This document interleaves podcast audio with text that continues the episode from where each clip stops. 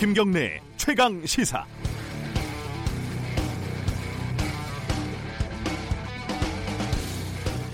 이미선 헌법재판관 후보자에 대한 국회 청문 보고서 채택이 어제 무산이 됐습니다. 누가 잘했나 잘못했나를 떠나서 한번 복귀를 해볼까요? 청와대는 이미선 후보자를 노동법 전문가로 노동자의 권리 신장에 기여했다면서 후보로 지명을 했습니다. 하지만 국회에서는 주식 논란이 불붙었습니다. 국회 회의록을 제가 찾아보니까 4월 10일 7시간에 걸친 인사청문회에서 주식이라는 단어가 384번이나 언급이 됐습니다. 1시간에 54번, 1분에 한 번꼴로 주식이란 말이 나왔다는 거죠. 하루 종일 주식만 얘기했다는 겁니다. 그러면 노동법이라는 단어는 몇 번 나왔을까요? 여섯 번 나왔습니다. 그것도 뭐 노동법 전문가 아니냐 이런 덕담 수준이었습니다. 그러던 중에 4월 15일 SBS 임찬종 기자가 이 후보자가 재판 거래의 대표적인 사례로 언급되는 통상임금 대법원 판결에 대해서 옹호하는 논문을 썼다. 이런 논란을 보도를 했습니다. 이 후보자가 실제로 임명이 되면 노동과 관련된 어떤 판결을 하게 될지 예측해 볼 수 있는 중요한 쟁점이었지만은 국회의원 아무도 관심이 없었습니다. 사실 다른 언론들도 마찬가지였고요. 주식 내부 정보를 이용을 했는지 안 했는지 매우 중요한 쟁점입니다. 하지만 노동 전, 노동법 전문가라서 내정된 후보자가 실제로 노동법에 대해서 어떤 의견을 가지고 있는지도 역시 매우 매우 중요합니다. 결국 우리는 중요한 정책적 쟁점에 대한 헌법재판관의 의견을 들을 수 있는 유일한 기회를 놓치고 말았습니다. 일단, 일단 후보자가 나오면 죽이느냐 살리느냐만 관심이 있는 국회도 수준이 떨어지고 언론도 얄팍했고 저도 스스로 부끄럽습니다. 4월 19일 금요일 김경래 최강 시사 시작합니다. 오늘 주요 뉴스 브리핑부터 가겠습니다. 고발 뉴스 민동기 기자 나와 있습니다. 안녕하세요. 안녕하십니까. KT 채용 청탁 이게 생각보다 규모가 크네요. 그렇습니다.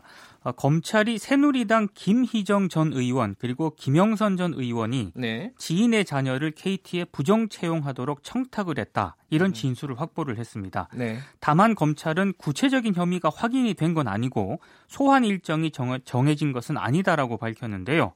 아, 이들은 2012년 KT 고졸 공채 과정에서 당시 서유열 전 KT 사장에게 지인의 자녀를 청탁한 혐의가 포착이 됐습니다. 네. 김희정 전 의원은 당시 새누리당 의원이었고 김영선 전 의원은 2006년 한나라당 시절 대표를 역임을 했습니다. KT는 유력 인사들이 청탁한 지인의 자녀를 관심 대상자로 따로 분류를 했는데요. 네. 관심 대상자들의 인적 사항 옆에는 채용을 청탁한 사람의 이름과 직함을 적어서 특혜를 줄 수 있도록 했습니다. 네. 검찰은 2012년 KT 신입 사원 공개 채용 과정에서 김성태 의원 자녀를 포함해서 모두 9명의 부정 채용을 확인했다고 밝힌 적이 있는데요. 네. 9명 가운데 3명이 지금 국회의원이고 2명이 관료 출신입니다. 그러니까 김희정 전 의원하고 김영선 전 의원 합해갖고 이제 3명이라는 거죠? 그렇습니다. 관심 대상자. 군대에서 관심사병 뭐 이런 거랑 비슷한 건가요? 이게 조금 더 수사를 진행을 해야 될 것 같아요. 그렇습니다. 삼성 갤럭시 폴드 이게 접는 전화 있지 않습니까? 네. 그게 논란이 시작이 됐네요. 지금 미국 출시를 코앞에 두고 있는데요. 기기 결함 논란에 휩싸였습니다. 삼성이 제품 출시를 앞두고 미국 기자와 유튜버 등에게 네. 리뷰용 기기를 이제 사전 배포를 하거든요. 네. 근데 기기 수십 대 가운데 네 대에서 화면 불량이 발생했다는 주장이 제기가 됐습니다. 네. 미국 경제 매체인 블룸버그 기자가 아, 화면 절반 이상이 검게 변한 제품 사진을 어제 트위터에 올렸습니다. 네. 그리고 한 유튜버도 화면 보호막처럼 생긴 필름을 벗겼다가 화면이 나가버려서 대제품을 받았다 이런 글을 올렸는데요. 어, 이외에도 화면 결함이 있다는 주장도 두 건이 나왔습니다. 음흠. 미국 IT 전문 매체 기자가 갤럭시 폴드를 사용한 지 하루 만에 화면에 손가락으로 느껴질 정도로 작은 부분이 튀어나왔다라고 그 접는 부분에서 그렇습니다. 예. 그리고 CNBC 방송 역시 사용한 지 이틀 만에 화면의 왼쪽 절반 부분이 깜빡거리고 화면 상단에 가로로 줄이 가는 현상이 나타났다 이렇게 보도를 하고 있습니다. 이게 이제 출시를 앞두고 벌어진 일이잖아요. 그렇습니다. 이게 어 이제 음모론으로 보면은 미국에서 아 삼성 폴드폰을 죽이기 위해서 네. 뭐 만드는 그런 어떤 것들이 아니냐라는 의견도 있지만은 어쨌든 이거 자체는 사실이잖아요. 그렇습니다. 삼성 측은 좀 곤혹스럽겠어요. 사용상의 문제일 뿐 기기 자체 결함은 아니다라는 입장을 내놓았습니다. 네. 그러니까 그 사용자가 화면 보호막을 억지로 떼어내서 발생한 문제라는 그런 입장인데요. 예. 어, 화면 보호막을 제거하지 않았는데도 불량이 발생한 사례에 대해서는 제품을 수거해서 정밀 분석을 하겠다는 그런 입장입니다. 근데 네. 이런저런 논란에도 불구하고 삼성전자는 판매를 연기할 계획이 전혀 없다면서 으흠. 미국 시장 출시를 예정대로 26일 진행하겠다고 밝혔습니다. 네. 근데 일각에서는요. 시장 선도를 이어가려고 너무 성급하게 제품을 내놓은 것 아니냐 이런 지적도 제기가 되고 있습니다. 그 화면 보호막을 어, 강제로 뜯어냈다. 이거는 제가 한번 뜯어봐야지 이게 실제로 잘 뜯기는지 안 뜯기는지를 알 수는 있을 것 같은데 네. 어쨌든 근데 CNBC 아까 기자는 보호막 제거도 안 했는데 이런 문제가 발생했다. 그렇습니다. 라고 주장을 하고 있고요. 한동안 논란이 계속될 것 같은데 이 외에도 뭐 삼성 관련 기사가 또 있네요. 이 삼성그룹 미래전략실이 반올림 관계자의 개인 정보를 무단으로 수집 관리한 것으로 확인이 됐습니다. 네. 아, 지난 16일 이상훈 삼성전자 이사회 의장 등 32명의 공판에서 검찰이 이제 이 같은 내용이 담긴 문건을 공개를 했는데요. 네. 검찰이 공개한 주요 인물 명단 문건을 보면 고 황유미 씨 아버지 황상기 반올림 대표 그리고 이종란 반올림 활동가 등이 포함이 음흠, 되어 있습니다. 그래요? 이 문건을 보니까 이들의 프로필 사진과 함께 주민등록번호, 키와 같은 신체 조건 등 개인정보가 적혀 있었고요. 네. 누구와 친하게 지내는지 그리고 누구와 자주 만나는지와 같은 동향 정보도 기재가 되어 있었습니다. 김성환 삼성 일반노조 위원장도 들어가 있었다고 하는데요. 예. 검찰은 삼성 백혈병 문제가 이슈화되니까 노조를 만들 가능성이 있는 직원뿐만 아니라 반올림 관계자 동향도 파악한 것이다라고 밝혔습니다. 남의 키에 왜 관심이 있죠? 이종란 활동가가 키가 좀 크시죠? 그렇습니다. 예. 어, 저는 키에 관심이 없습니다. 부끄럽습니다. 자, 문 대통령이 근데 삼성 반도체 공장을 방문한다 이 기사가 일부 신문에 오늘 실렸어요? 그 중앙일보하고 동아일보가 오늘 일면에서 보도를 했는데요. 아, 국내 비메모리 반도체 사업장을 이달 말 방문할 것으로 지금 알려졌습니다. 문재인 대통령의 삼성전자 국내 사업장 방문을 하게 되면 이번이 처음 하게 되는 겁니다. 네. 여권 관계자는 청와대와 삼성전자 간 의견 조율이 끝나가는 것으로 알고 있다고 전했는데요. 네. 반도체 분야에 대한 정부 지원 의지를 대내외에 강조하겠다 이런 의도가 담긴 것으로 보입니다. 네. 중앙일보는 문 대통령이 이재용 부회장도 만난다 이렇게 보도를 하고 있습니다. 뭐 해석은 다르겠지만 큰 이벤트가 되겠네요. 그렇습니다. 자, 감사원이 전기요금에 대해서 여러 가지 권고를 했네요. 산업용 전기요금 체계 개편을 권고를 했는데요. 네. 한국전력이 대기업에 싸게 전기를 공급해 입은 손실을 상대적으로 규모가 작은 기업에 전기를 팔아 얻은 수익으로 보전을 해왔다고 음흠. 감사 보고서에서 지적을 했습니다. 네. 그러니까 전기를 많이 쓰는 대기업 소비자들 있지 않습니까? 네. 이 대기업 소비자들 때문에 발생하는 전기 판매 손실이 2017년 기준으로 3,800억이 넘거든요. 네. 근데 중소규모 전기 사용자에 대한 판매 수익을 보니까 2017년 4,707억 정도가 됩니다. 그래요. 그러니까 대기업 사용 소비자들한테 입은 손실을 중소규모 전기 사용자들한테 얻은 수익으로 이제 보전을 하고 있다는 그런 얘기인데 네. 특히 심야 전기 요금제 문제점을 지적을 하고 있습니다. 산업용 전력 사용자 가운데 대기업 이 사용 소비자들은 1.5%에 불과하거든요. 네. 근데 이들이 밤 11시에서 오전 9시 산업용 전력의 63%를 사용을 하고 있었습니다. 네. 사용자 비중이 무려 98.5%인 중소규모 이 소비자들은 어, 같은 시간대 사용량이 37%에 불과하거든요. 예. 그러니까 전적으로 대기업 위주로 되어 있다는 그런 얘기입니다. 전기요금에서 대기업한테 손해 주고 팔고 있었다. 그렇습니다. 그거를 작은 기업들한테 어, 벌충하고 있었다 이런 그렇습니다. 얘기네요. 이거 말고도 사실은 그 에어컨이 전기 필수 사용량에 빠져 있다. 네. 좀 넣어가지고 요금을 좀 낮춰라. 사실상 그렇습니다. 그런 권고도 했죠. 이건 네. 아마 소비자들이 좀 관심이 있을 것 같은데 어, 어떻게 진행이 되는지 봐야 될 것 같고요. 러시아 크렘린궁에서 김정은을 4월 후반에 드디어 만난다. 그동안 만난다, 안 만난다 말이 많았는데요. 네. 이달 후반기에 김정은 위원장이 러시아를 방문한다고 크렘린궁이 이제 공식적으로 발표를 했는데요. 네. 다만 4월 후반기라고만 바, 밝혔을 뿐, 뭐 장소라든가 기간, 의제 등에 대해서는 언급을 하지 않았습니다. 네. 그리고 김창선 국무위원회 부장이 블라디보스톡 역 주변 보안 상황을 직, 집중 점검을 했. 있다고 지금 전해지고 있는데요. 예. 아무래도 김 위원장이 블라디보스토크까지 전용 열차로 움직이는 것 아니냐 이런 관측도 제기가 되고 있습니다. 네. 북한 소식 하나만 더 알아보죠. 그 폼페이오 관련해 갖고 북한이 강하게 비난을 했네요. 다른 사람으로 교체해 줄 것을 미국에 이제 요구를 했는데요. 네. 하노이 회담 결렬 책임이 폼페이오에게 있다는 북한의 시각을 일정하게 보여준 것으로 풀이가 되고 있습니다. 네. 그러니까 정치적 야망이 있는 폼페이오 장관이 실패 시 자신에게 피해가 가지 않도록 하기 위해서 협상에서 이중적 행태를 보였다는 게 북한의 인식이라는 건데요. 일각에서는 미국과 대화를 다시 하고 싶다는 신호인 동시에 본격적인 협상 재개 전에 기싸움의 성격도 있는 것으로 분석을 하고 있습니다. 그러니까 폼페이오가 끼면은 판이 지저분해진다. 뭐 그렇습니다. 뭐 저질이다. 뭐 이런 굉장히 좀 뭐랄까요 강한 단어들을 좀 사용을 했더라고요. 그러니까 강하게 교체를 할 것을 시사한 네. 것으로 보입니다. 폼페이오가 그 미국 의회에서 김정은 위원장 보고 독재자라고 그렇습니다. 부를 수 있다. 이 말을 한 거에 대해서도 좀 화가 난 것 같기도 하고요. 네. 제가 오프닝에서 말씀드렸지만 이미선 헌법재판관 후보자 그리고 문영배 후보자 아, 오늘 임명이 되는 거죠? 그 문재인 대통령이 오늘 두 후보자의 임명안을 전자결제로 제거할 방침인데요. 네. 일단 자유한국당은 황교안 대표가 원내외 모든 수단을 동원을 해서 끝까지 네. 맞서 싸울 것이다라는 강경한 입장을 밝혔습니다. 예. 내일 장외 투쟁을 예고를 하고 있기 때문에 전국은 당분간 냉각이 될 것으로 보입니다. 알겠습니다. 이 전국 관련해서는 2부에서 어, 정치 여야 어, 대표 의원들 모시고 어, 저희가 토론을 한번 진행해 보도록 하겠습니다. 주요 뉴스 브리핑 고발뉴스 민동기 기자였습니다. 고맙습니다. 고맙습니다. KBS 일라디오 김경래 최강 시사 듣고 계신 지금 시각은 정확하게 7시 37분이네요.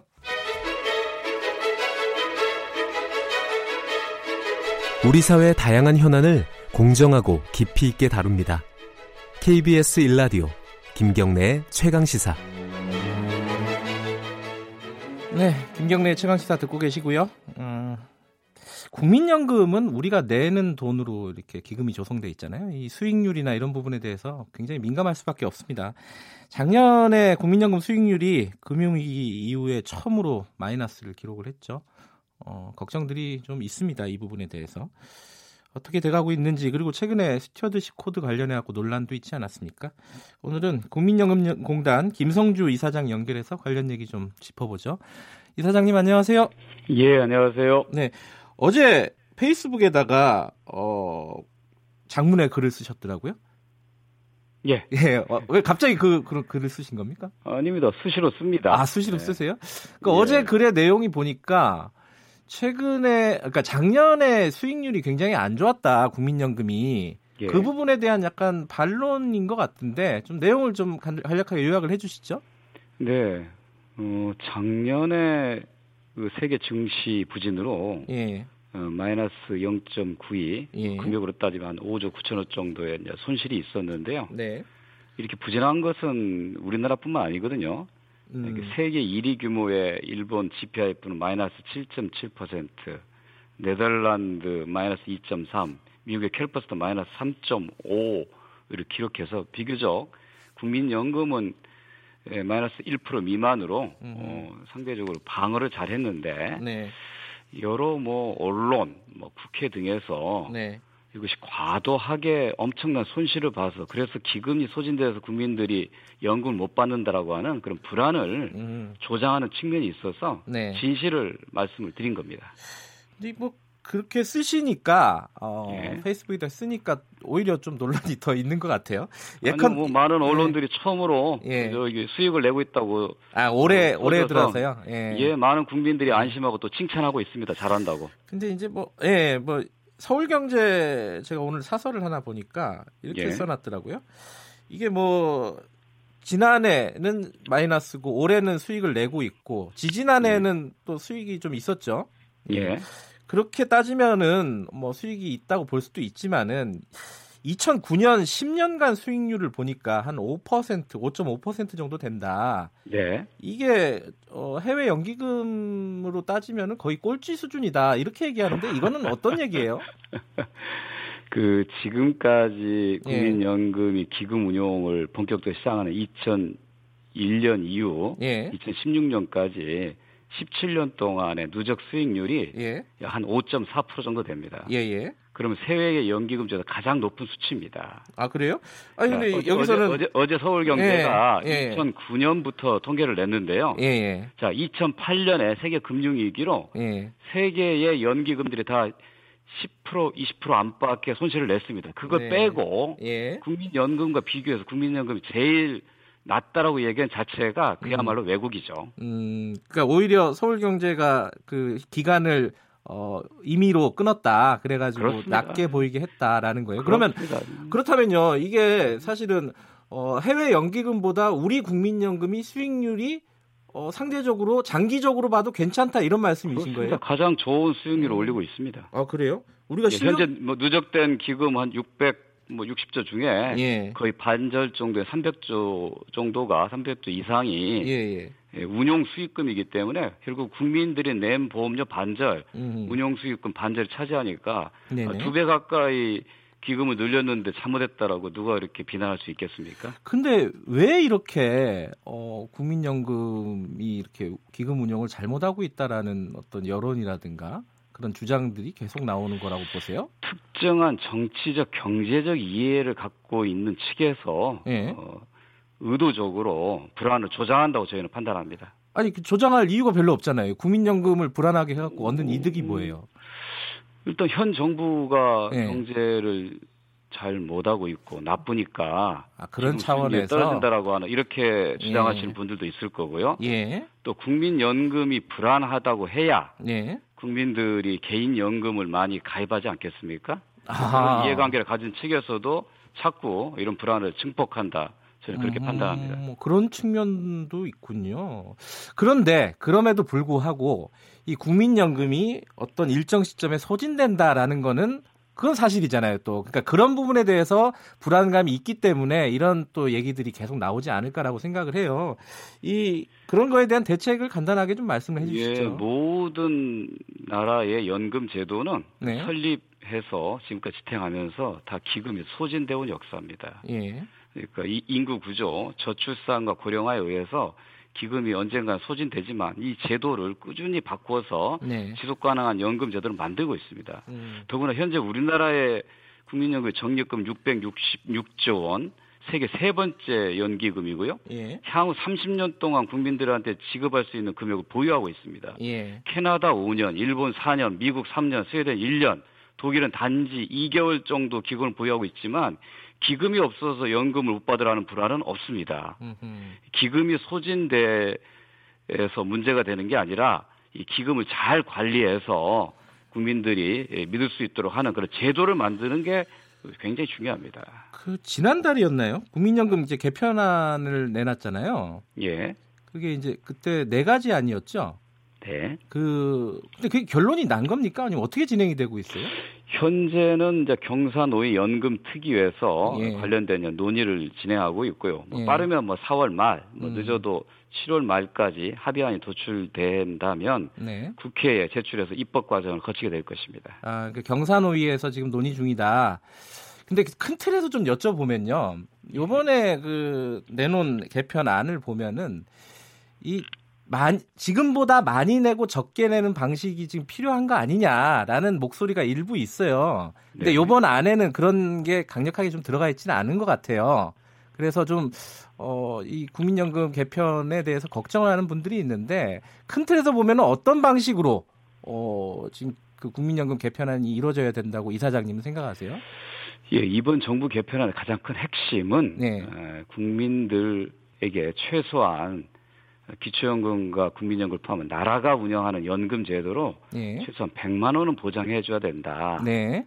그 목표를 세우고 그럼 어떻게 하면 100만 원 이상을 받을 수 있을 것인가? 네. 그래서 네 가지의 네. 안을 제시했고요.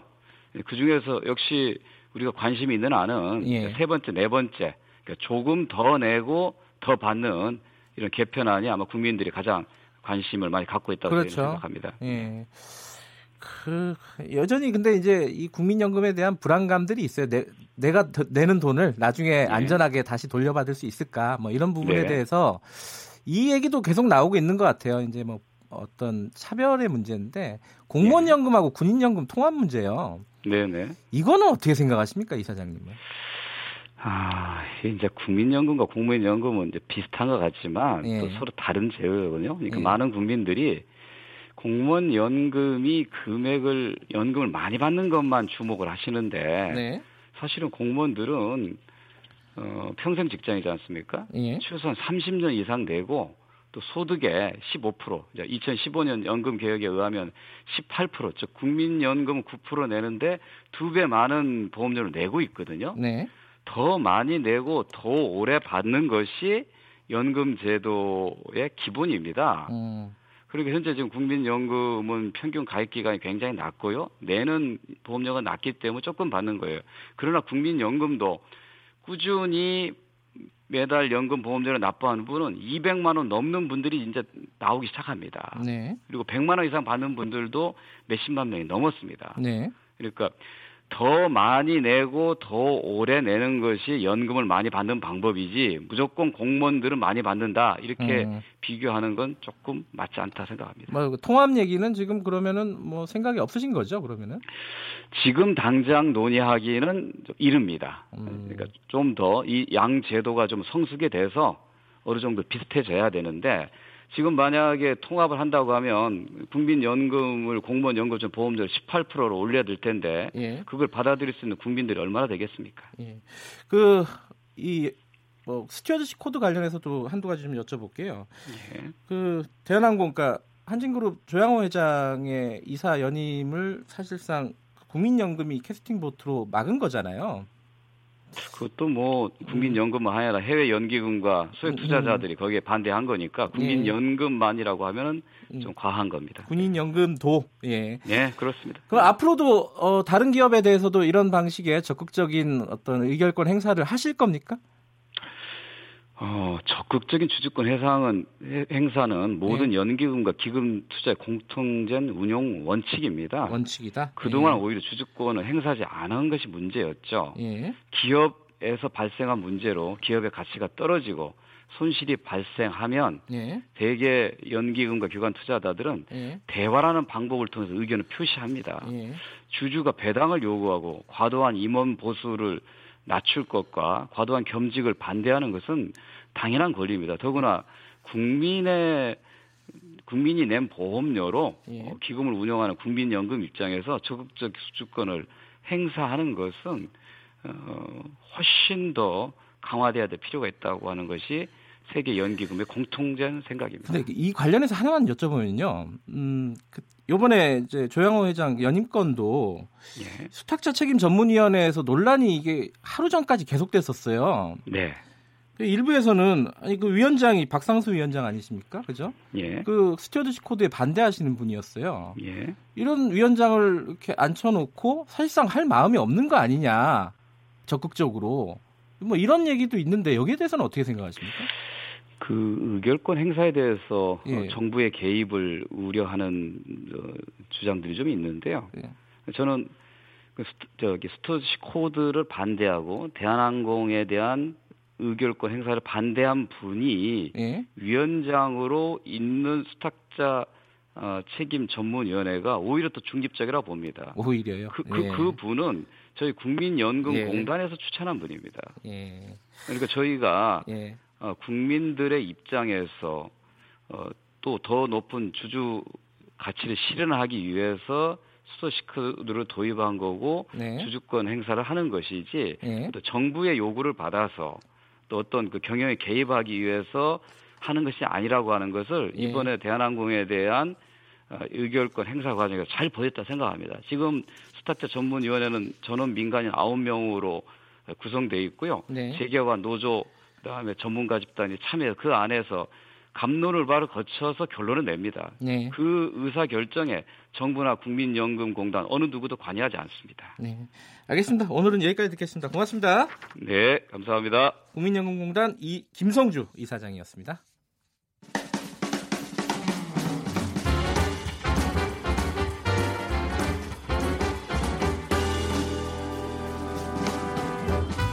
여러분의 아침을 책임집니다. 김경래의 최강 시사. 아, 예, 한 주의 이슈를 좀 정리해 보죠. 여론의 민낯 빅커뮤니케이션 전민기 팀장 나와 계십니다. 안녕하세요. 네, 반갑습니다. 전민기입니다. 어, 가장 많이 아 잠깐만 2주 동안 못 뵙고 3주 만에 뵙는 거죠? 네. 네. 코너 없어진 줄 알았습니다. 반갑습니다. 네. 오랜만에 보니까. 금주에 가장 많이 검색한 기사가 뭐죠? 그 국민일보 기사고요. 86만여 건 이제 검색된 기사인데 박유천 씨 관련 기사입니다. 마약 네. 관련된 거요? 그렇죠. 네. 이제 황야, 황하나 씨하고 결별했는데 지금 CCTV 보니까 황하나 씨 아파트에 계속 드나든 정황 이후에 사실은 그 마약 구입하는 정황이라든지 뭐 CCTV 확대해 보니까 네. 뭐 손목에 주사 뭐 자국이 있었다 뭐 이런 기사들까지 지금 연이어서 많이 보고들 계시고요. 네.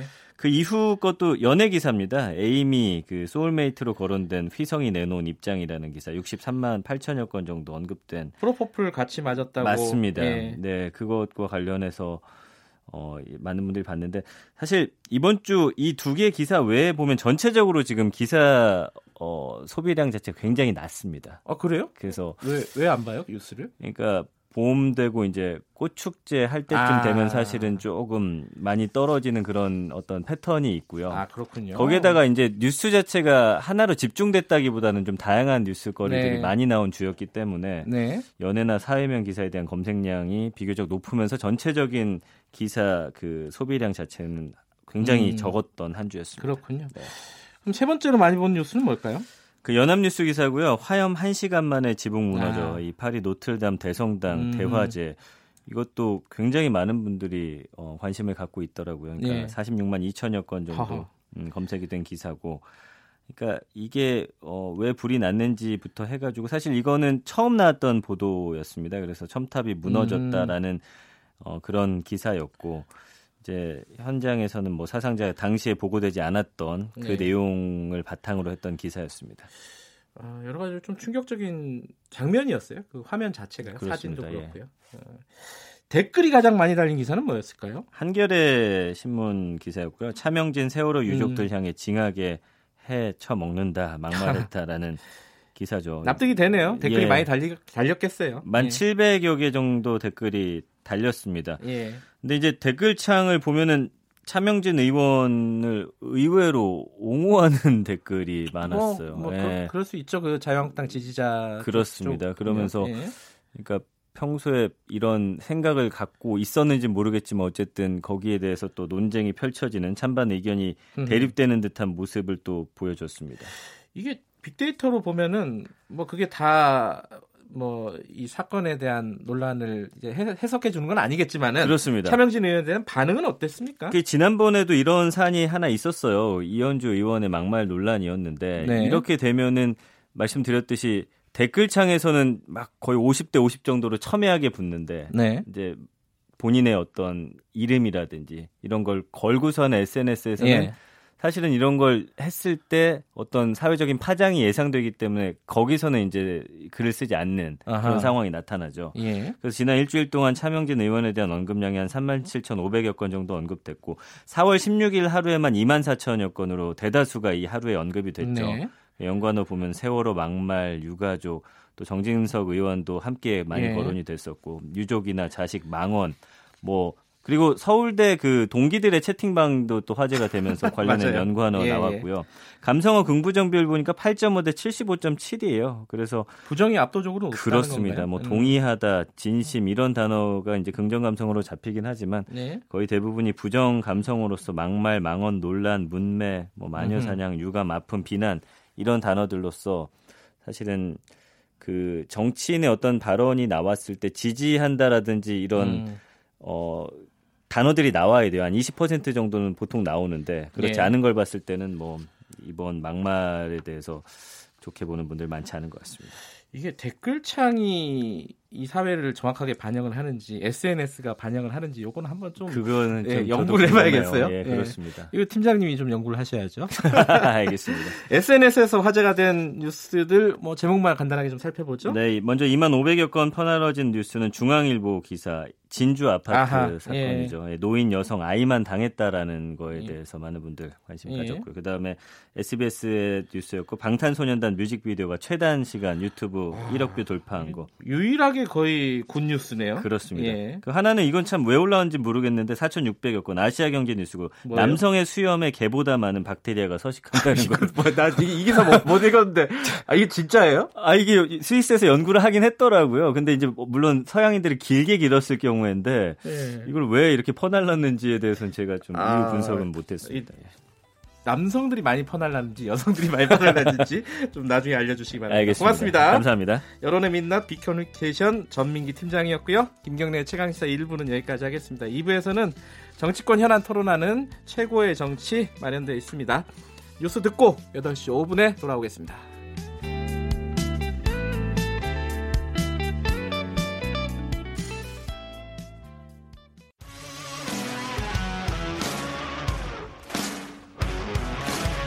뉴스타파 기자 김경래 최강 시사. 김경래 최강 시사 2부 시작하겠습니다.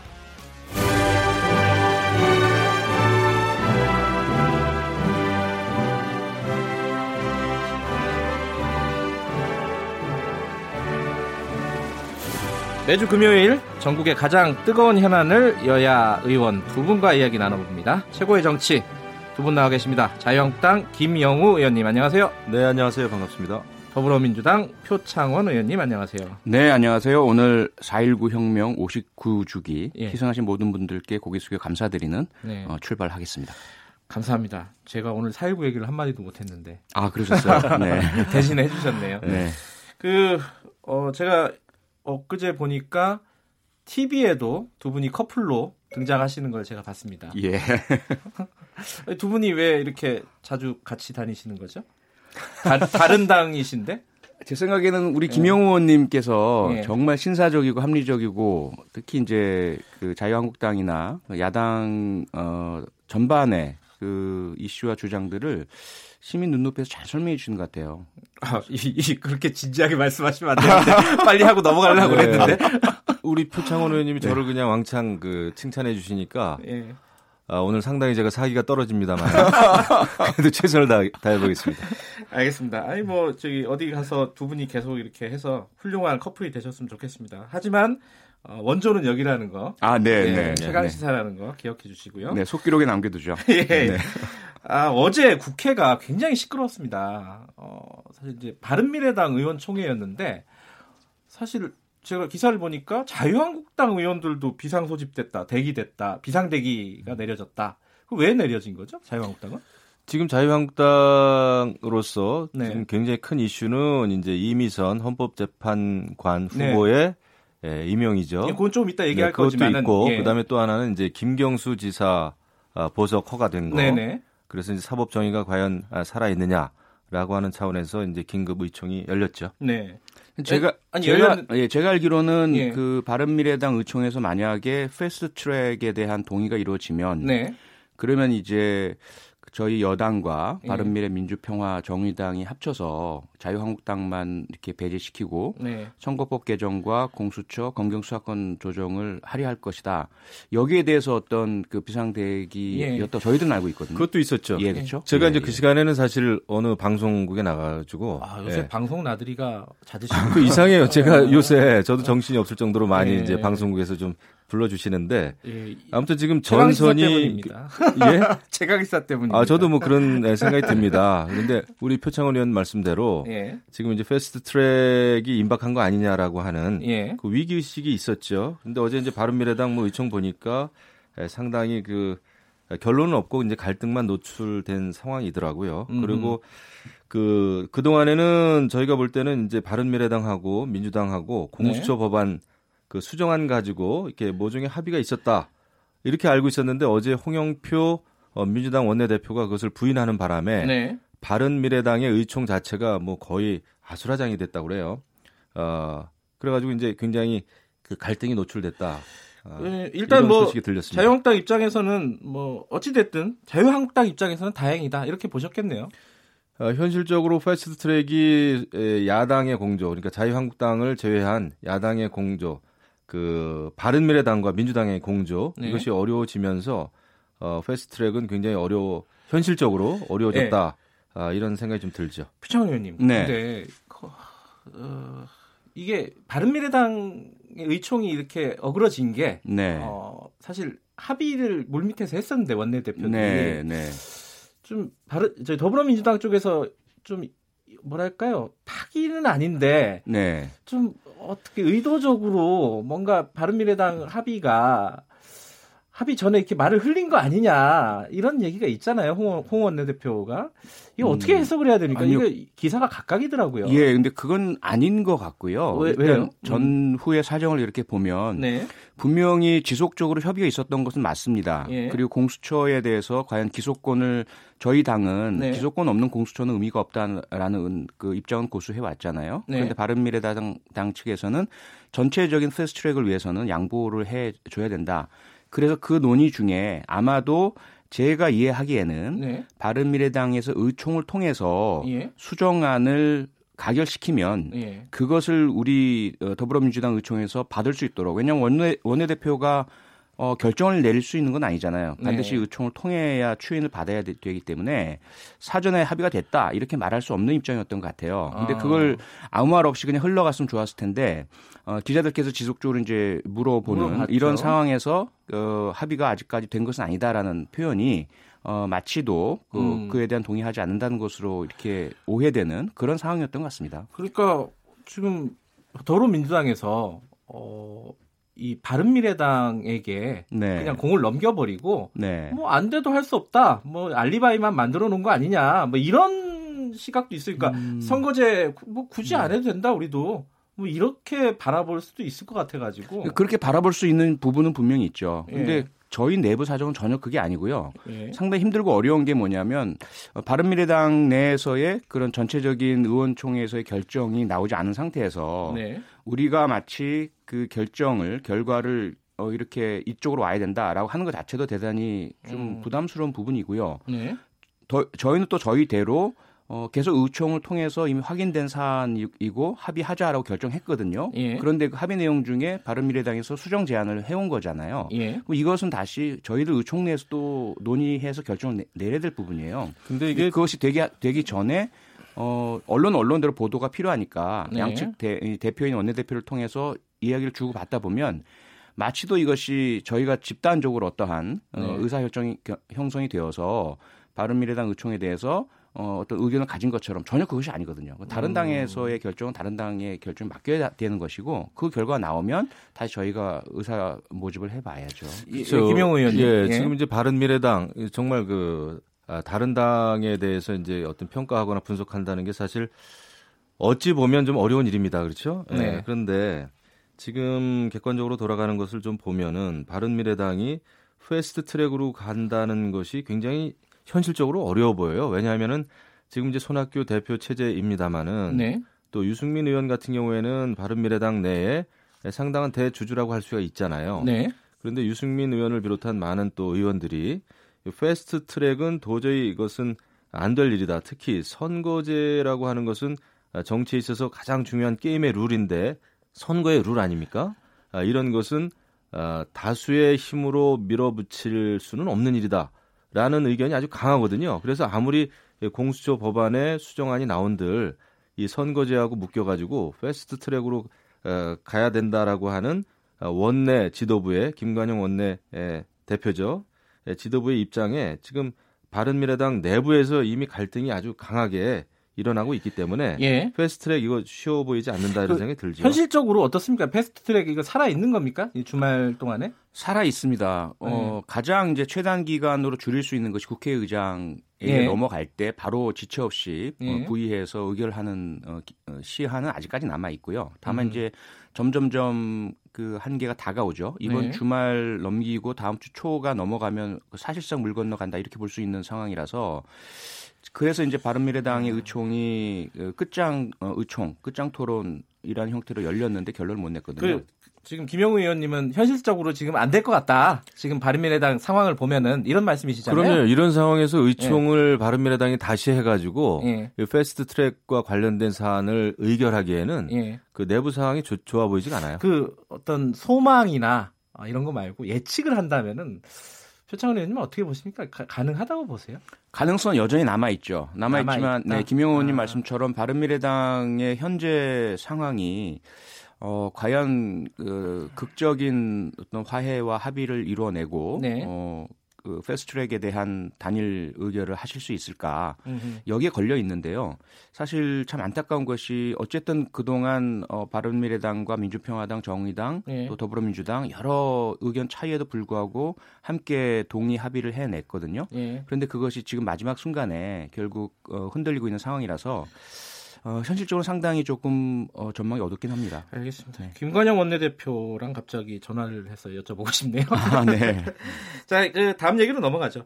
이미선 헌법재판관 후보자 오늘 임명이 되는 거죠, 배창훈 의원님? 네, 그렇게 지금 어, 네 보이고 있습니다. 임명이 되면은 네. 어떻게 자유한국당은 어떤 대응을 하실 겁니까? 지금 우리 자유한국당 입장에서는 아 오늘 만약에 이제 그 문재인 대통령이 전자 결제 형태로 네. 이미선 후보를 임명 강행하면은 아, 당장 내일 어, 대규모 장외 집회가 지금 예정돼 있습니다. 광화문에서. 아 그래요? 아, 예, 예. 음, 그래서 자유한국당이 그렇습니다. 하는 건가요? 예, 예, 모든 당원들 다 나와 주십시오라고 음. 하는 그 내부적인 예, 그런 그 호소가 있었고요. 예. 장외 투쟁이네요, 일정 일종. 장외 투쟁이죠. 장외 예. 투쟁과 원내 투쟁을 안, 아, 병행하기로 예, 이렇게 지금 돼 있고요. 네. 지금 이제 이미선 후보에 대해서는 뭐 사실 여당 내부에서도 이제 반발이 꽤 있었고, 네. 아, 그리고 이제 더더군다나 그 35억이라고 하는 그 주식 그 예. 다량 보호하면서 이것을 이미선 후보가 그 판사로서 본인이 재판하고 있는 그런 그 회사와 관련된 주식을 또 남편이 다량 아, 그 보유하고 있지 않았습니까? 그래서 네. 이것은 내부 정보를 활용한 아, 그 재, 내부 정보를 활용한 주식 거래가 아니냐라고 하는 음. 그런 의혹이 아직 있고 그다음에 바른미래당에서도 어, 금융위에 지금 고발한 상태고요. 네. 아, 그다음에 저희 당에서는 이제 대검찰청에 고발한 아, 사안입니다. 그래서 지금 수사가 이제 진행 중에 있는데 그럼에도 불구하고 헌재 재판관을 이렇게 무리하게 임명 강행하는 것은 헌법재판소가 가지고 있는 엄청난 그 힘이라 그럴까요? 예. 헌재는 대통령을 탄핵할 수 있을 정도의 그런 네. 그 막강한 어, 어떤 그 사법적인 권력이 알겠습니다. 있는 집단이기 때문에 예, 이렇게 그 문재인 정부가 상당히 무리를 한다. 라는 예, 판단이죠. 표현이 그 네. 김영우 네. 의원님 말씀하셨듯이 여당에서도 초기에는 조금 부정적인 기류가 있었어요. 그런 게 읽히지 않았습니까? 어떻게 지금 달라졌습니까? 뭐 달라진다기보다도요 예. 근본적인 문제인 거죠. 예. 과연 어, 우리 헌법과 법률에 정한 인사권에 네. 대한 어, 한계이고요. 예. 그리고 특히 매번 반복된 인사청문회에서의 그 논란과 문제 예. 이에 대한 결정은 누구에게 권한이 있는가? 음흠. 그리고 그 결과 향배는 무엇인가? 결국 헌법과 법률에 정한 대통령 인사권 범위 내에 있는 것이고 네. 그리고 국회에서 검증을 하면서 국민적 눈높이에 정말 안 맞으면 사퇴 내지는 철회 뭐 이렇게 진행을 네. 해 왔고요. 그런데 그 경계선상에서 어, 그렇지 않은 결국 대통령 임명을 강행한다. 예. 어, 박근혜 대통령, 이명박 대통령 전 어떤 대통령 시절에도 예. 결국 그것은 그리고 나서 정치적 부담으로 남게 됩니다. 국민의 어떤 지지율이라든지 그렇게 해서 넘어가는 것이지 어, 헌법과 법률에 정해져 있는 국, 대통령 인사권에 대해서 마음에 안 든다고 장애 투쟁을 하고 그리고 국민들의 어떤 여론 중에 부정적 기류가 있다는 것에 어, 편승을 해서 정치적인 어, 투쟁으로 삼아내는 것은 제가 볼 땐 결코 바람직하지도 않고 알겠습니다. 자유한국당에도 예, 도움이 안될 예, 것이라고 저는 생각합니다. 양쪽 말씀 들었으니까요. 오늘 좀 여쭤볼 게 어, 좀 많아가지고 좀 넘어갈게요. 근데 요거, 요거 한 가지만 좀 짚고 넘어가겠습니다. 이 인사청문회 여기서 청문 보고서가 채택이 안 되면, 그러니까 통과가 안 되면은 임명을 못 하게 해야 된다라는 의견이 일부 있잖아요. 현실적으로 가능할지는 모르겠어요. 그거에 대해서는 어떻게 생각하는지 한번 여쭤보고 싶어 가지고 제가 네. 어, 뭐 김영우 의원님부터 말씀 좀 해 주시죠. 저는 저 19대 국회 때 제가 인사청문과 관련된 법안을 또 발의도 했는데 네. 지금 이 상태로 그러니까 인사청문 보고서가 채택이 안 돼도 예. 어 그냥 무조건 임명이 강행되는 아, 이런 것은 고쳐져야 되죠. 이거 인사청문회 할 필요가 없지 않습니까? 네. 아, 이렇게 뭐 어, 대통령이 에, 그냥 그 임명하겠다고 하면은 얼마든지 지금은 임명을 할 수 있는 체제이기 때문에 이것은 지금 눈, 눈 가리고 아웅식의 네. 에, 그냥 그 어, 인사청문회 자체가 굉장히 예, 의미가 없어요. 의미가 알겠습니다. 없습니다. 알겠습니다. 그 무슨 뜻인지 받아들여 아, 제가 이해했고요. 네. 표창원 의원님은 어떻게 생각하십니까? 네, 인사청문회 처음에 김대중 대통령께서 도입을 하셨고요. 예. 어, 노무현 대통령 당시 63개로 확대를 했습니다. 예. 그리고 헌법에 보면 어, 반드시 인사청문회를 통해서 국회가 인준 동의를 해야만 임명이 되는 국무총리, 대법원장 등의 어, 요인이 있고요. 나머지는 어, 결국은 대통령의 인사권으로 있는 거죠. 이런 상황에서 과연 확대되어 온 것을 그럼 만약에 63개 전부를 헌법 개정을 통해서 네. 전부 임명 동의 없으면 어, 동, 임명을 못하도록 해야 할, 할, 것인가? 이것은 뭐 정답 있는 건 아닌 것 같고요. 예. 어, 여야 및 사회적 합의가 된다면 해야 되는 거죠. 과연 그럴 수 있느냐에 대해서는 상당히 현실적인 어려움은 있어 음. 보이고요. 그런 헌법과의 충돌 문제가 계속 제기가 되고 있습니다. 예, 어쨌든 뭐 이 부분은 제가 좀 궁금해가지고 아마 청취자분들도 이 얘기가 가끔씩 나오는데 네. 어떻게 생각하시는지 한번 좀 여쭤본 거고요. 총선 얘기 좀 할게요. 아, 총선 얘기는 딱 아니구나. 총선과 연관됐을 수도 있은 얘기들. 일단 박근혜 전 대통령 어, 석방해 달라. 자유한국당 공식 입장은 아니죠? 어떻습니까? 공식 입장 무슨 당론 차원은 아니죠. 당 대표의 네. 발언인데 네. 네. 당 대표와 이제 많은 그 의원님들의 그 주장이시고요.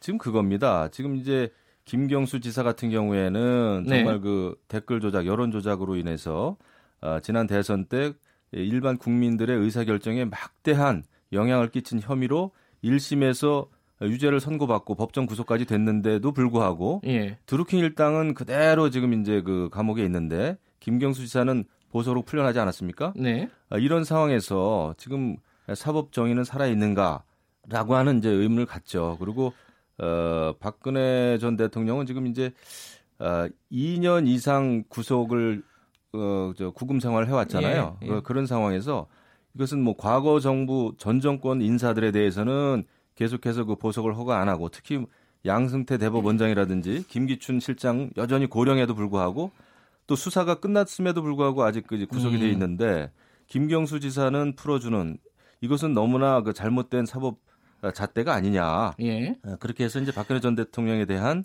어, 좀그 형 집행 정지 이것을 이제 변호사 쪽에서 어, 뭐, 좀 요구를 했더라고요. 몇, 몇, 가지 이제 얘기를 하시는 거네요. 뭐 네. 형평성의 문제도 있고, 그렇죠. 그게 뭐 가장 고령 고령이나 이런 문제도 있고, 그거 어떻게 생각하십니까, 차관 의원님? 네, 법리적으로는 상당한 오해가 있으실 말씀이고요. 어, 떤 일단은 네. 김경수 지사 1심 형량이 2년입니다. 예, 징역 2년. 아, 예. 네. 그리고 어 박근혜 전 대통령 같은 경우 현재 받고 계신 전체 1, 심에서 받은 형량이 33년이에요. 아하. 어, 그리고 또 하나는 박근혜 대통령은 현재 구속 상태가 아니라 기결수 상태로 형을 살고 계시는 상태예요. 예. 이미 항소를 포기해서 2년 어, 징역형이 확정된 예. 그런 새누리당의 지난 총선 당시 공천 개입 에 대한 공직선거법 위반이죠. 예. 이 부분 때문에 어, 이 석방할 수 없는 상태입니다. 어, 그런 이제 두 가지 차이가 크게 있고요. 사면을 요구하는 건가요? 그러면은? 어, 형 집행 정지와 사면 두 가지인데요. 네, 예. 형 집행 정지라는 부분은 어, 형을 살고 있는 기결수에게 어, 상당히 심각한 질병이 있다든가 그래서 네. 어, 응급한 치료가 필요하거나 하는 특별한 사유가 있을 때에 네. 어, 형 집행 정지 처분이 내려지는 것인데 그동안 사실 재벌 등에게 어, 잘못 운영된 측면들이 많아서 국민적 네. 질타를 받아왔죠. 일반 국민의 경우에 어, 고령 또는 여성 어, 아프다 이런 사유로 형 집행 정지가 된 예는 없습니다. 예. 어, 부모님이 돌아가시고 집안에 커다란 비극이 있어도 안 내보내줍니다. 그것이 음. 대한민국의 형 집행의 형, 현실이고요.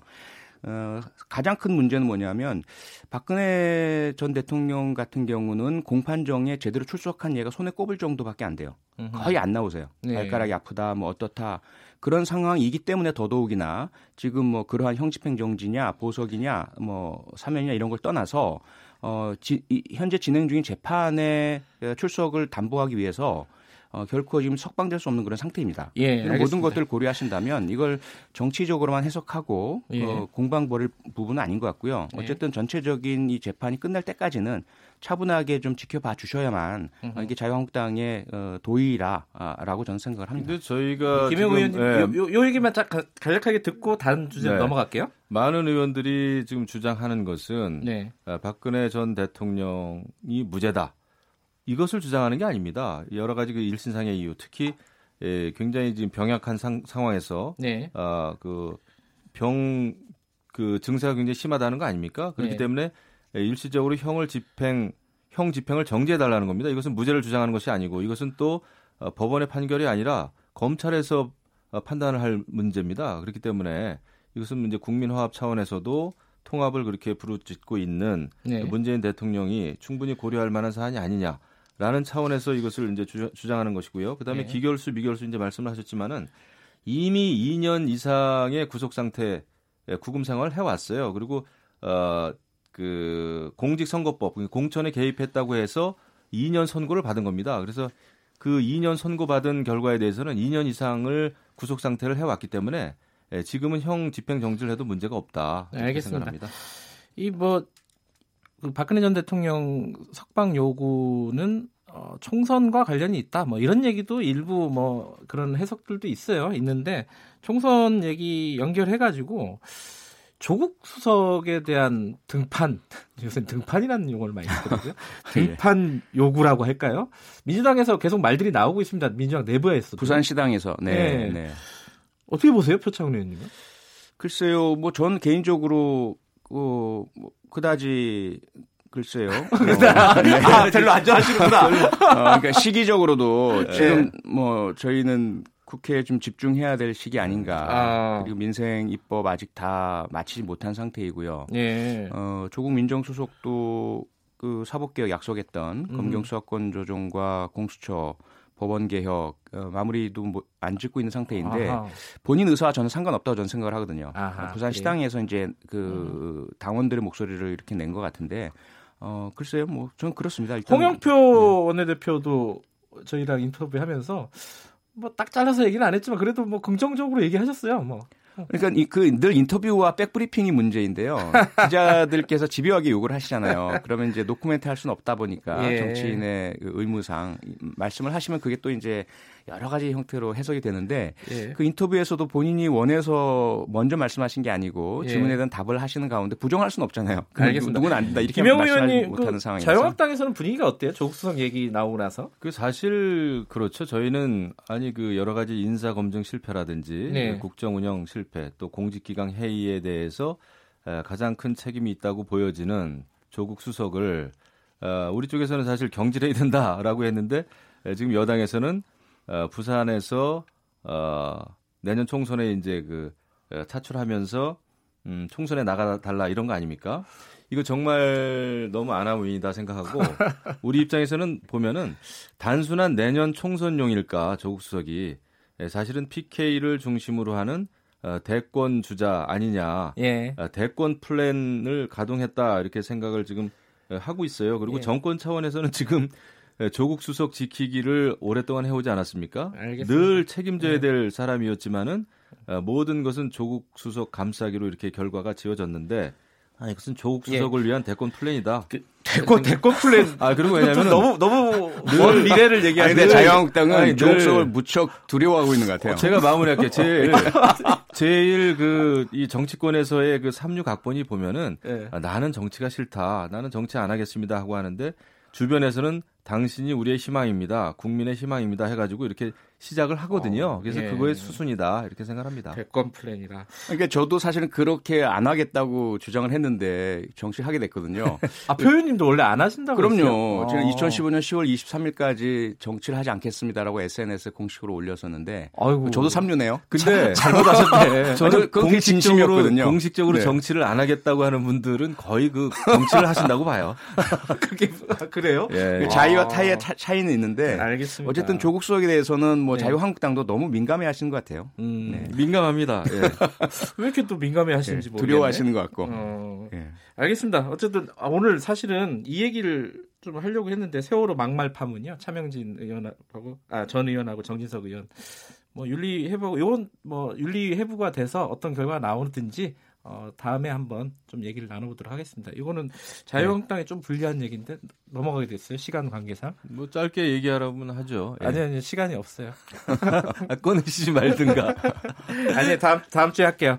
예 고맙습니다. 오늘 두 분 표창원 의원님, 김영우 의원님 감사합니다. 네 고맙습니다. 예, 감사합니다. 예, 김경래 최강 시사 어, 2부는 여기까지 하겠습니다. 3부에서는요 금요일엔 과학이 옷보다 좋아. 최종판 마지막 시간이 마련되어 있습니다. 인생경제연구소 안진걸 소장과 함께하는 의밀대도 준비되어 있고요. 2부는 여기까지고요. 3부에서 다시 뵙겠습니다. 일부 지역국에서는 해당 지역 방송 보내드립니다.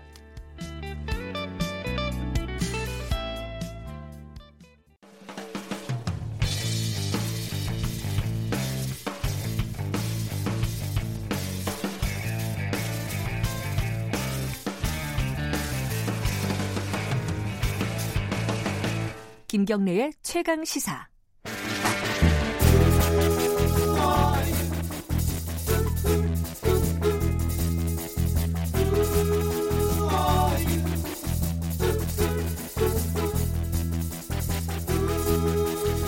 네.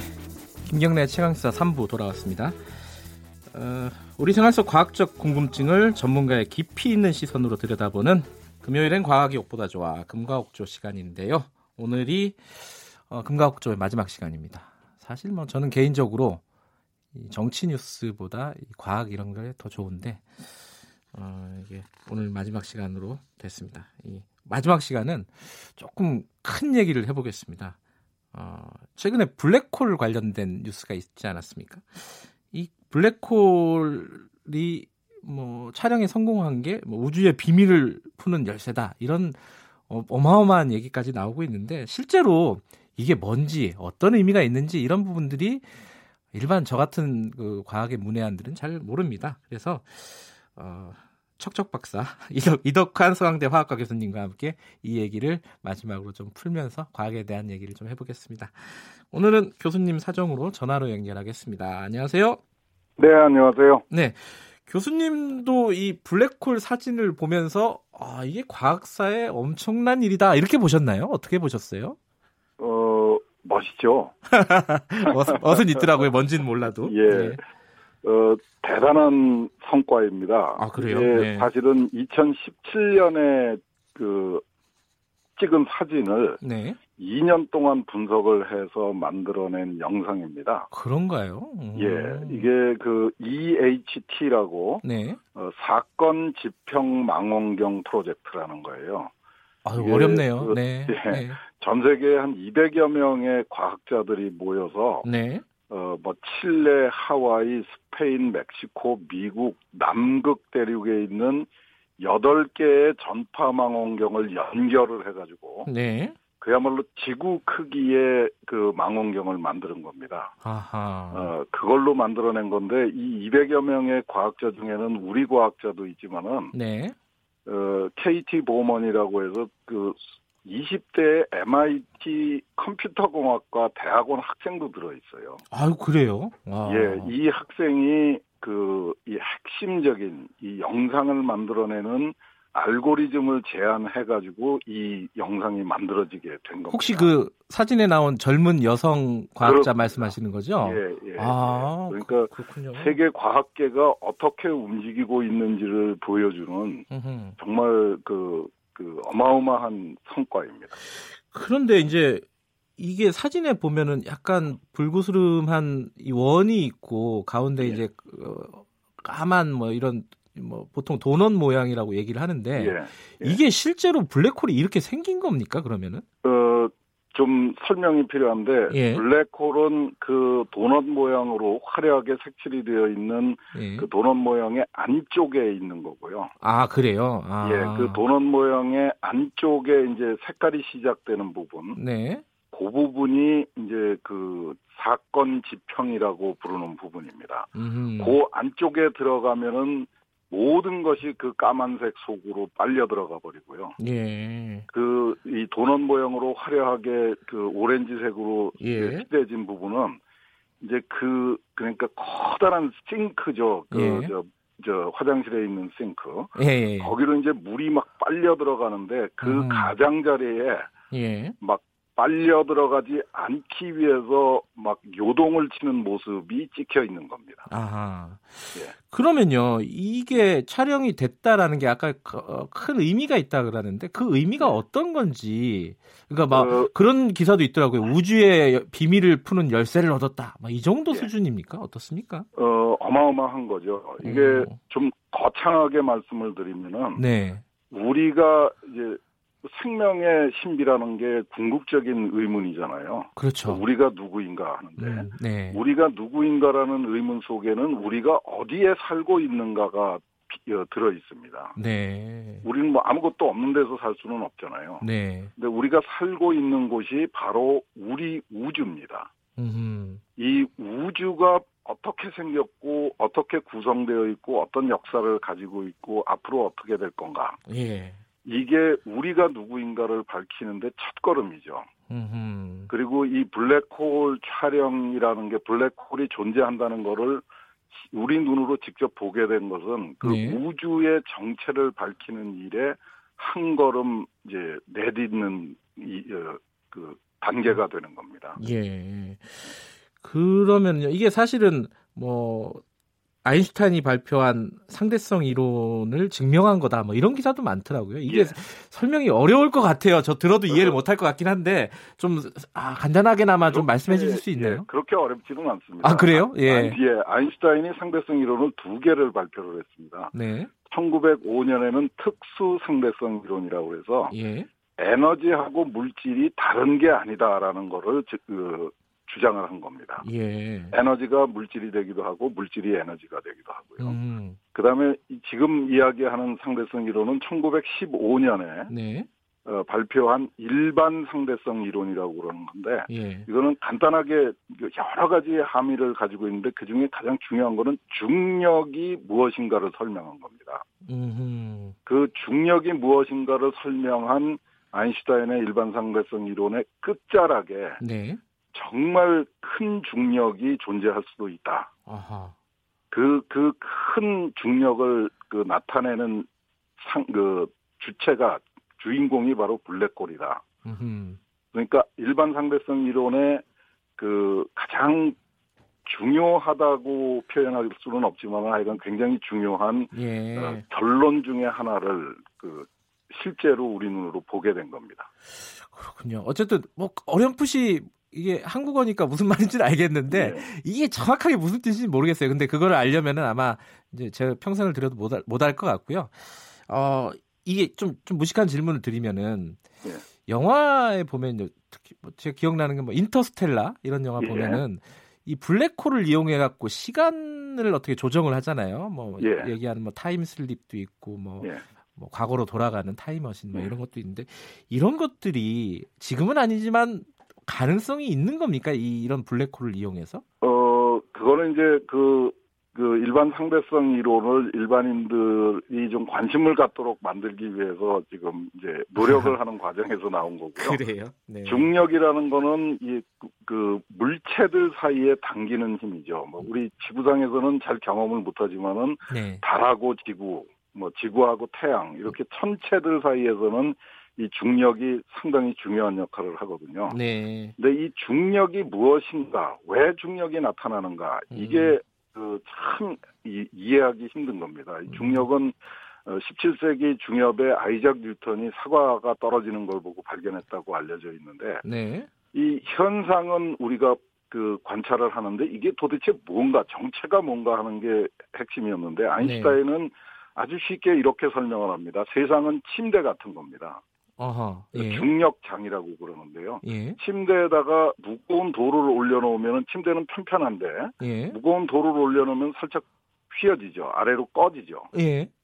그러면 그 주변에다가 공을 굴리면은 그 공이 그 돌, 돌 쪽으로 꺼진 쪽으로 내려가게 됩니다. 그렇죠. 그게 중력입니다. 아하. 이게 아인슈타인이 설명하는 중력인데요. 예. 그 침대 위에다 굉장히 무거운 돌을 올려놨어요. 예. 그럼 침대가 많이 꺼지겠죠. 예. 그러면 더 넓은 영역에 있는 더 큰 공들이 아래쪽으로 끌려 내려가겠죠. 네. 그게 블랙홀입니다. 아, 그래요? 예. 그뭐 쉽게 이해할 수 있는 겁니다. 그러니까 예. 굉장히 무거운 천체가 있어가지고 네. 그그 침대가 많이 꺼져가지고 중력장이 많이 꺼져가지고 그 주변에 있는 모든 것을 빨아들이는데 그 모든 것 속에는 아까 특수 상대성 이론에서 얘기했던 에너지와 물질 사이의 관계. 음흠. 그래서 그 물질이 에너지가 된다는 얘기는 물질이 빛이 되기도 하고 빛이 물질이 되기도 한다는 거거든요. 네. 그러니까 그 빛까지도 그 빨아들이는 네. 그래서 까맣게 보인다고 그래서 어 블랙홀이라고 그러는 거예요. 예. 근데 이 이 블랙홀 자체가 아니라 일반 상대성 이론, 네. 그 중력을 설명하는 이론 속에 시간이란 무엇인가에 대한 이야기가 들어 있습니다. 네. 그래서 이제 서로 다른 속도로 가속도로 움직이는 다른 어, 가속을 받는 그, 그 사람들이 가지고 있는 시계는 서로 다르게 움직인다는 게 또 다른 설명입니다. 음흠. 그래서 그 그거를 이제 그 블랙홀은 일반 상대성 이론의 효과를 극대화시킨 그 상, 대상이고요. 네.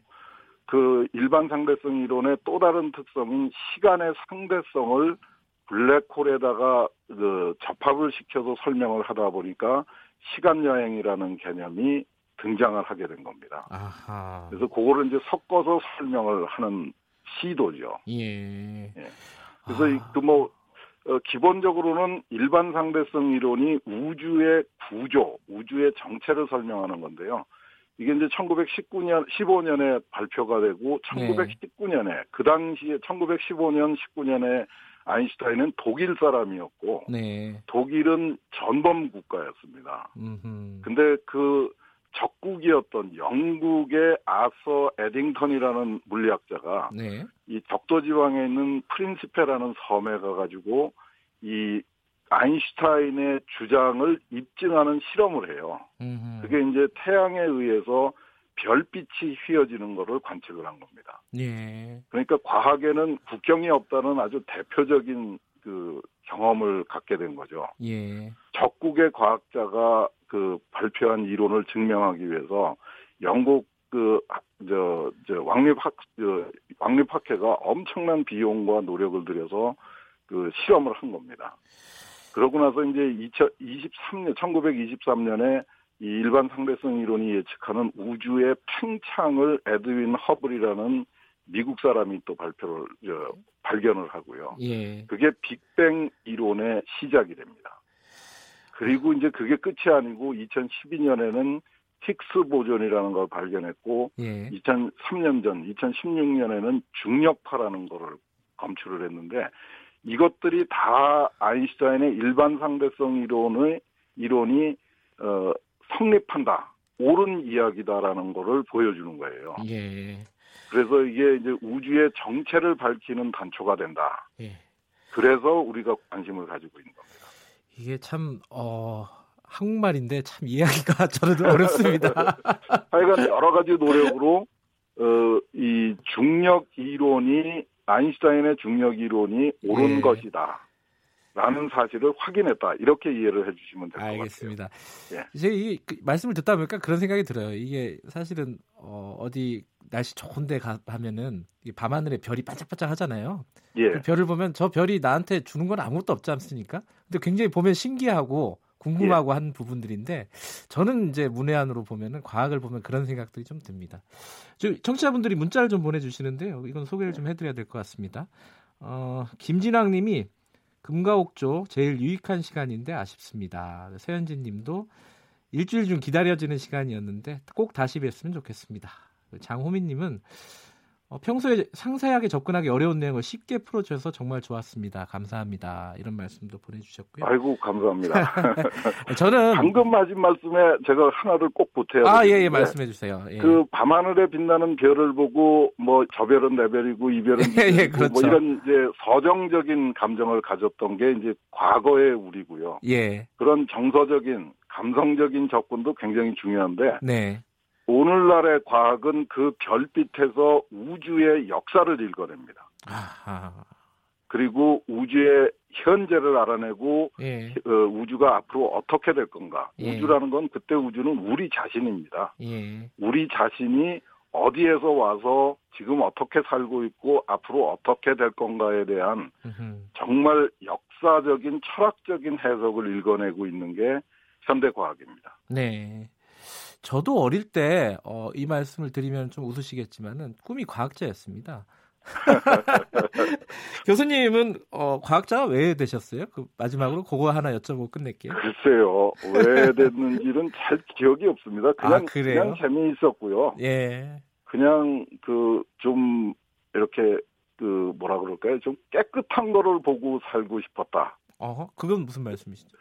뭐 저희 집안에서는 저보고 뭐 법대 가라, 의대 가라 뭐 그런 그랬겠죠. 얘기들이 예. 많이 있었는데 그 제가 고등학교 때 그런 생각을 했던 것 같습니다. 예. 좀 그냥 젊은 사람들 아하. 그 미래를 향한 그 뭐를 생각하고 사는 게 낫지. 음흠.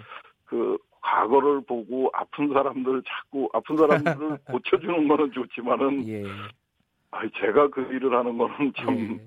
어렵다고 생각을 했었습니다. 알겠습니다. 그 어, 요즘도 과학자가 되려고 하는 학생들이 옛날처럼 많은지는 잘 모르겠네요. 어떻습니까? 대학에서 같이 어, 많이 줄어들었는데 그렇죠? 뭐 과학만 줄어든 게 아니고 네. 요새는 뭐 BTS가 하도 유행이니까 그쪽에 관심이 많은 것 같아요. 근데 그쪽도 중요하지만은 예. 과학은 그 하면 할수록 뭐라 그럴까요? 좀 의미가 있는 노력이다 음. 이런 생각을 하게 됩니다. 네. 그리고 사회 전체를 위한 노력이고 미래를 위한 투자다. 예.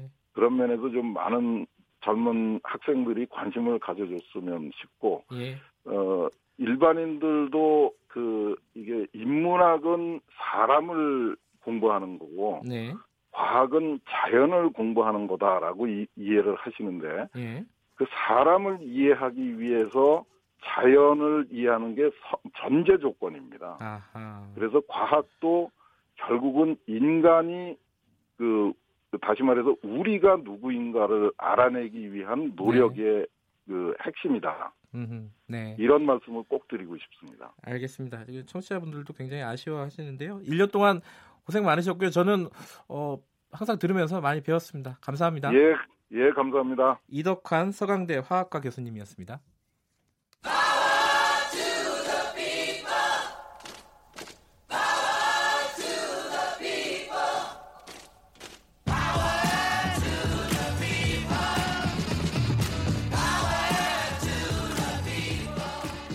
을의 목소리를 통해 함께 사는 세상을 생각하는 시간. 지금은 을밀대 민생경제연구소 안진걸 소장 나와 계십니다. 안녕하세요. 네, 안녕하십니까. 어제 뉴스 브리핑에서 잠깐 나왔던 얘기인데요. 예, 예. 안산시가 반값 등록금을 추진한다. 시에서 이게 어떻게 가능합니까? 아, 가능합니다. 가능합니다. 예. 이게 바로 지방자치단체 묘미고 어허. 주민자치잖아요. 네. self governance 하는 거거든요. 이름도 주민자치센터로 바뀌었죠. 동사무소도. 예. 일면 관내 주민들이 우리 도, 우리 시를 우리 군을 네. 최고의 교육복지 정말 사람과 대학생이 투자하는 도시로 만들자. 하게 되면 할 수 있는 겁니다. 네. 예, 돈이 없는 것도 아니잖아요. 자, 안산시 전체 예산이 2조 2, 2조 2,200억이나 됩니다.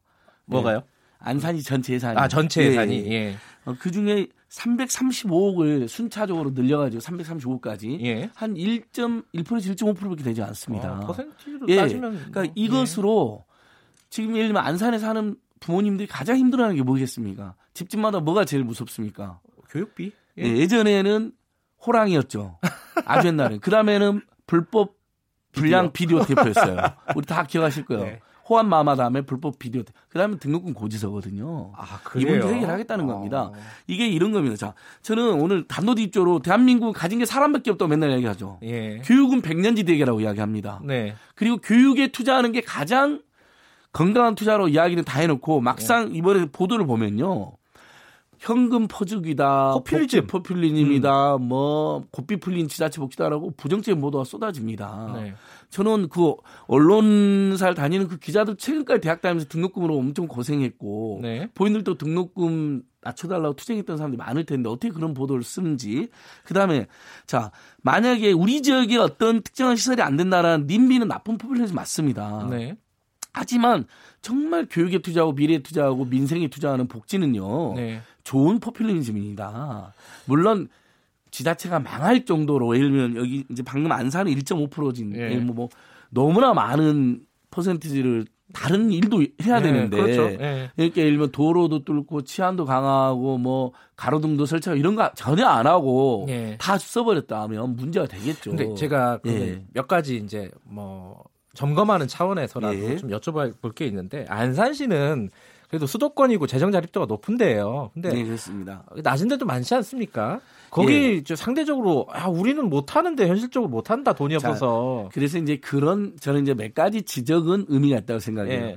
어떤 지역은 하고 어떤 지역은 그러니까요. 안 하면 어떡하냐. 예를 들면 경기도에서 성남시가 무상산후조리원하고 무상교복을 시작을 했어요. 청년배당을 음, 네. 이재명 시장이 예. 다른 지역에서 안 하니까 불만이 터져 나오는 거예요. 그럼요. 근데 이번에 경기도가 이재명 시장이 도지사 된 다음에 경기도는 지금 아예 무상 교복 조례를 만들어 가지고 도 차원에서 예 대부분 어. 시, 다 시군과 다 하게 만드는 겁니다. 근데 이 교복도 중학생만 돼도 3, 40만 원더 어, 들어야 되거든요. 예. 이게 부, 서민들 보통 부담이 아니거든요. 예. 이런 저는 그래서 가장 좋은 건 국가적인 차원에서 해야 된다고 생각합니다. 유럽이 대학까지 무상교육을 다 하는 이유가 있겠죠. 음. 결국은 사적 소유를 폐지할 수는 없지만 네. 그래서 태어날 때 출발선은 불공정한 건 어쩔 수 없다더라도 사회로 나가는 출발선은 공정하게 하겠다는 것이고 경제적 능력과 상관없이 대학 교육을 원한다면 예. 얼마나 받게 해주겠다는 것이거든요. 그리고 그렇게 사회로 나가는 사람들이 조국과 사회 다시 봉사한다는 선순환 모델을 가지고 있는 것입니다. 근데 대한민국은 지금 현재 대학 진학률이 75%에서 80%가 되는 음, 나라고요. 네. 대학생 전체 숫자만 300만 명 안팎인 나라입니다. 예. 이게 집집마다 300만 명이면 식구들까지 하면 1000만 명 안팎이 등록금으로 가정경제 영향을 받습니다. 자, 힘들게 돈을 벌어서 교육비, 주거비 엄청난 돈을 쓰고 나면 쓸 돈이 없습니다. 그래서 내수가 침체되는 거거든요. 자, 여기서 몇 가지 논점이 나오잖아요. 자, 사람에게 투자하고 교육에 투자하는 건 대한민국의 미래를 밝히는 일뿐만 아니라 네. 집집마다 가장 어려움을 겪고 있는 교육비를 해결해 줌으로써 민생 문제를 해결하고 소비를 진작시키는 성과까지 예. 있고요. 거기에 어, 이번에 안산시도 그렇게 밝혔거든요. 점점 인구가 줄어들고 있다. 음흠. 그럼 우리 시 인구가 없는 시가 무슨 의미가 있습니까? 일부 그다음에 전북 부안군하고 강원도 하천군도 지금 사실상 안산시보다 먼저 음흠. 거의 반값 등록금이나 무상 등록금에 가까운 제도를 하고 있습니다. 근데 여기도 마찬가지로 인구가 점점 줄어들고 있는데 이럴 때일수록 오히려 우리 동네 살기 좋은 우리 동네 이사라는 매력적 요인을 발산하고 그 다음에 학생과 교육에 투자하겠다는 겁니다. 그러니까 예를 들면 성인에게 무차별적인 복지를 하겠다는 거 아니야. 자기 책임이 있는. 예. 근데 아이하고 학생은 경제력이 없지 않습니까? 근데 이거에 대해서 한 가지. 저는 예, 예. 예, 무조건 현금 포주기나 공짜 복지라는 것은요. 일단 공짜 복지는 거짓말입니다. 왜냐하면 국민이 다 세금을 내서 결국 그중 일부를 돌려받는 거기 때문에 공짜 복지가 아니고요. 현금 퍼주기는 진짜 악의적인 프레임입니다. 주권자하고 납세자인 국민들이 꼭 필요해서 그런 정책을 요구를 한 것이거든요. 예, 한, 한 가지 더 짚어볼게요. 지금 꽤 오래전부터 정부에서 반값 등록금을 추진하고 있었어요. 그리고 국가장학금으로 그게 상당 부분 진척이 됐다라고 밝히고 있는데 이미 그렇게 추진하고 있는 정책이 있는데 이거 좀 더블되는 거 아니냐? 예, 예, 예. 그렇지 않습니다. 근데 예. 자, 국가장학금은 어, 평점이 B 이상인 학생들에게만 아, 엄격한 그래요? 상대평가가 나온 대학가에서 그러니까 B 미만이 각 대학마다 25%에서 40%까지를 배정을 합니다. 이분들 한 푼도 못 받습니다. 아, 그다음에 어. 소득 기준도 소득 구분이 미만이어야 됩니다. 음. 근데 소득 구분이만 내도 한 어, 부부 합산 소득이라든지 재산까지 한환하면 얼면 그 올 한 800만 원 정도만 돼도 탈락해 버립니다. 그래서 국가장학금 얼마 전에 교육부에서 낸 보도 자료에도 네. 실제 국가장학금 받는 대학생은 절반 정도밖에 되지가 않고요. 예. 그 중에서도 반값 등록금에 근접해 받는 학생은 3분의 1밖에 되지 않는다고 나옵니다. 음. 이번에 안산시는 안산시장 그 부분에 착목을 한 겁니다. 아니 이게 국가장학금 제도가 있지만 여전히 대다수가 등록금 부담에 시달리고 있고 음흠. 설령 반값 등록금 가까운 지원을 받는다더라도 나머지 예를 들면 네. 사립대가 한 750만 원 정도의 평균 등록금인데요. 네. 수도권은 800만 원에 1000만 원 더, 더 높습니다. 네. 그런 상태에서 국가 자꾸 일부를 지원받는다 하더라도 여전히 1년에 500만 원 안팎의 등록금을 내야 되는 겁니다.